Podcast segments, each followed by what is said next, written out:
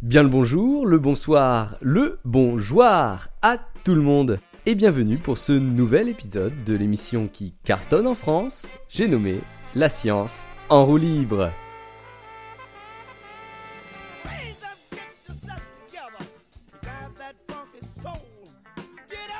Malgré la nouvelle année et la fin des vacances qui signent l'arrêt des repas à outrance sous prétexte qu'un chauffard en traîneau t'offre des cadeaux chelous, des beuveries pour célébrer le tour de la Terre au tour du Soleil ou encore le début de ton Dry January qui s'arrêtera sûrement en fin de semaine, s'il y a une chose qui demeure parmi tout ça, c'est bien ton émission préférée qui continue une fois sur deux, tous les vendredis, d'analyser un fait d'actualité et de faire ressortir toute la science qui s'y cache.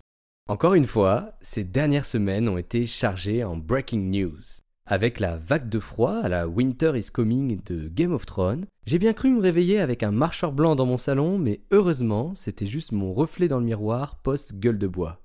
Ensuite, on a eu une liste à rallonge, rajoutant des personnalités potentiellement impliquées ou victimes de plus ou moins loin dans l'affaire Epstein. Vous savez, ce monsieur qui avait trop pris à cœur ce concept de l'île aux enfants. Et quelle fut ma surprise de voir le nom de deux de mes idoles. Michael Jackson, bon, j'avoue que pour celui-là ce n'est que moyennement surprenant, mais surtout il y avait aussi Stephen Hawking.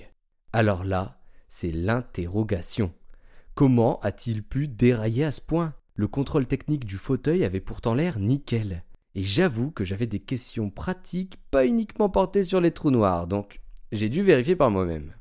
Heureusement, c'était une fake news pour la rockstar de la physique. Et pour le roi de la pop, il y figurait bel et bien, mais sans implication réelle. Ouf, ma conscience est sauvée. Pour finir, après l'avoir légèrement taclé lors de ma chronique sur le classement PISA, j'ai appris que monsieur Gabriel Attal était devenu notre nouveau champion à 49.3, enfin Premier ministre. C'est donc officiel, nous vivons dans un univers parallèle, et quitte à embrasser la fiction, autant y aller à fond, et parlons cette semaine des Golden Globes.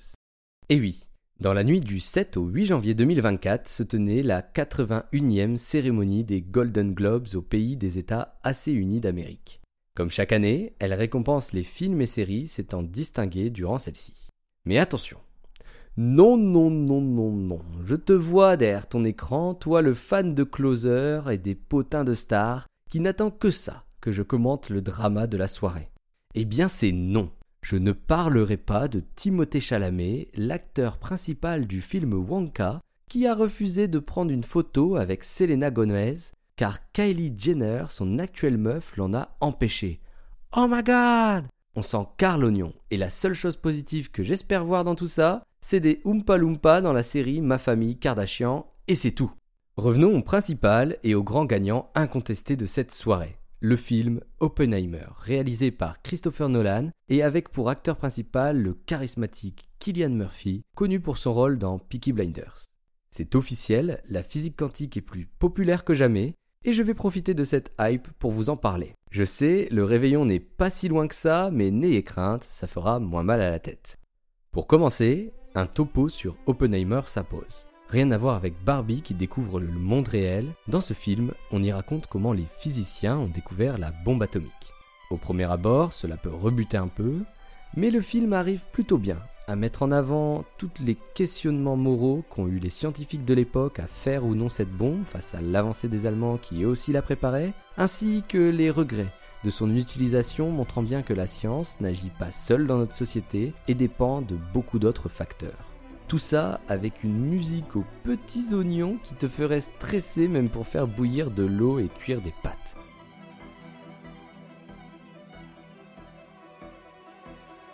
De plus, dans ce film, on y voit Oppenheimer être un véritable manager de chez McDo, gérer son équipe, sauf qu'ici, l'équipe c'est une team de maxi best-of royal de luxe. On y voit de plus ou moins loin les physiciens qui ont forgé toute la physique moderne. À titre de comparaison, c'est comme si on mettait énormément d'argent dans un club de foot, qu'on récupérait tous les meilleurs joueurs de leur génération et qu'ils performaient mille fois plus que le PSG en raflant tout sur leur passage. Sérieusement, entre Niels Bohr, Richard Feynman, Einstein, Heisenberg, Blackett, la liste est encore longue et je ne cite que les prix Nobel. J'avais donc le choix pour cette chronique, mais pour faire court et traiter correctement d'un sujet, j'ai décidé de retenir qu'un nom, celui d'Enrico Fermi.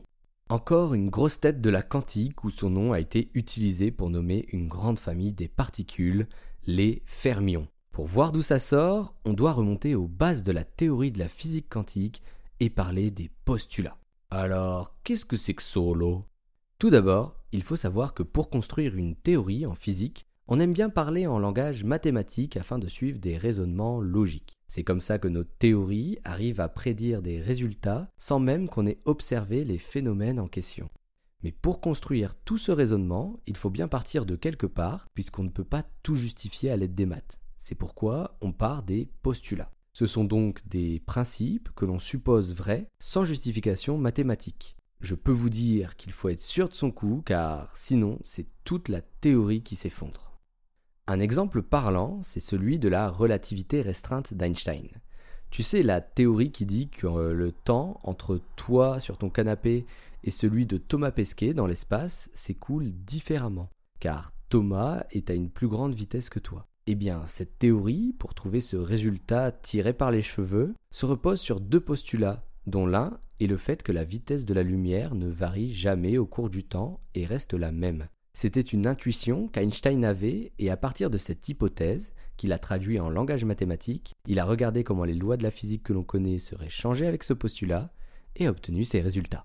Pour la physique quantique, c'est tout pareil on a eu besoin de tout plein de postulats pour la construire car beaucoup de règles valables à notre échelle ne l'étaient plus à l'échelle des atomes. Et celui dont on va parler est le postulat dit de symétrisation. Pour l'introduire, il faut parler de particules identiques. Comme son nom l'indique, cela correspond à des grains élémentaires que l'on ne peut pas différencier ou étiqueter. Cela ne te choque pas? Ok, alors ce que ça dit, c'est qu'à l'échelle du tout petit, si l'on prend deux objets qui se ressemblent en tout point, par exemple deux Oompa Loompa, admettons qu'après avoir bu trop de chocolat, ils se mettent à courir en chantant des chansons étranges, qu'ils se percutent et repartent dans des directions différentes.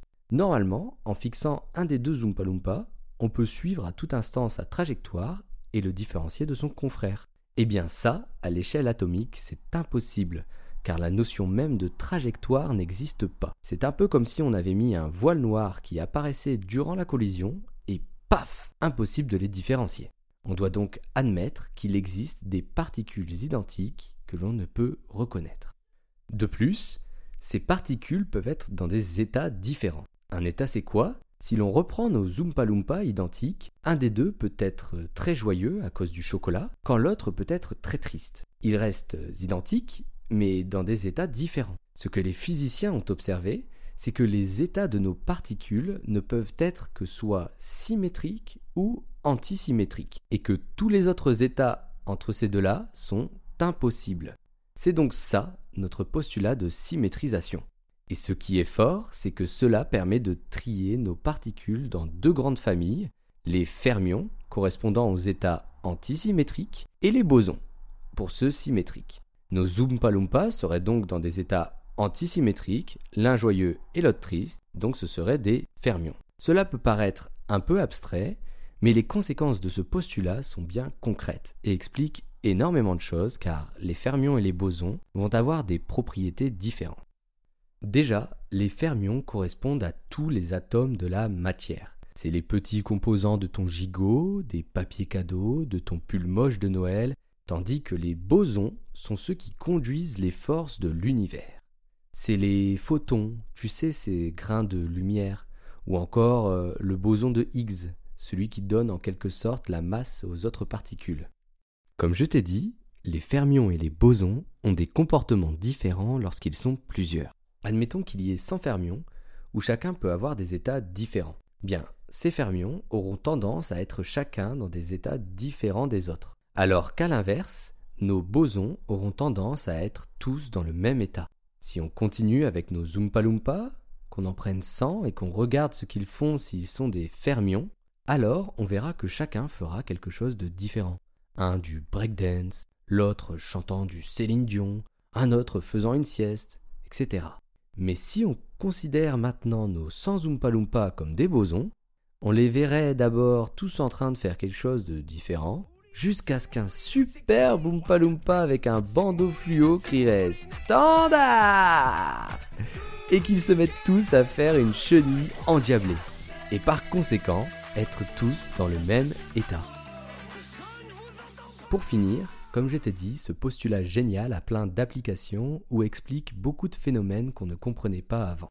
Comme le fait que, étant donné que les fermions soient dans des états différents, cela induit une pression dite de Fermi qui empêche les étoiles à neutrons de s'écrouler sur leur propre poids. Avant ça, on ne comprenait pas pourquoi de telles étoiles aussi massives pouvaient exister. Mais encore, ce que je ne t'ai pas dit, c'est que par moment, on peut assembler nos fermions et les faire se comporter comme des bosons. Et ça fait des phénomènes assez exotiques. Par exemple, la supraconductivité, ou le fait de conduire l'électricité très rapidement, eh bien ça, c'est dû au fait qu'on a assemblé deux fermions, ici deux électrons, pour former un boson. Un autre cas similaire et perturbant est celui de la superfluidité, qui utilise le même principe, mais avec un liquide. Et ce liquide, devenu superfluide, contenu dans un verre, littéralement couler à travers le verre sans qu'il n'ait de trou. Les atomes du liquide passant littéralement à travers les atomes du verre. Je te rassure que c'est pour des liquides très particuliers, donc non, lorsque ton gobelet en carton fuit, il est juste percé. Alors voilà, à l'aide de cette chronique, tu auras pu voir comment à partir des observations étranges, on a pu construire mathématiquement une théorie quantique et observer des phénomènes bien plus étranges et intrigants qu'une simple explosion. Sur ce, je vous dis à la prochaine, moi je pars rejoindre mes potes Loompa dans leur chenille énorme.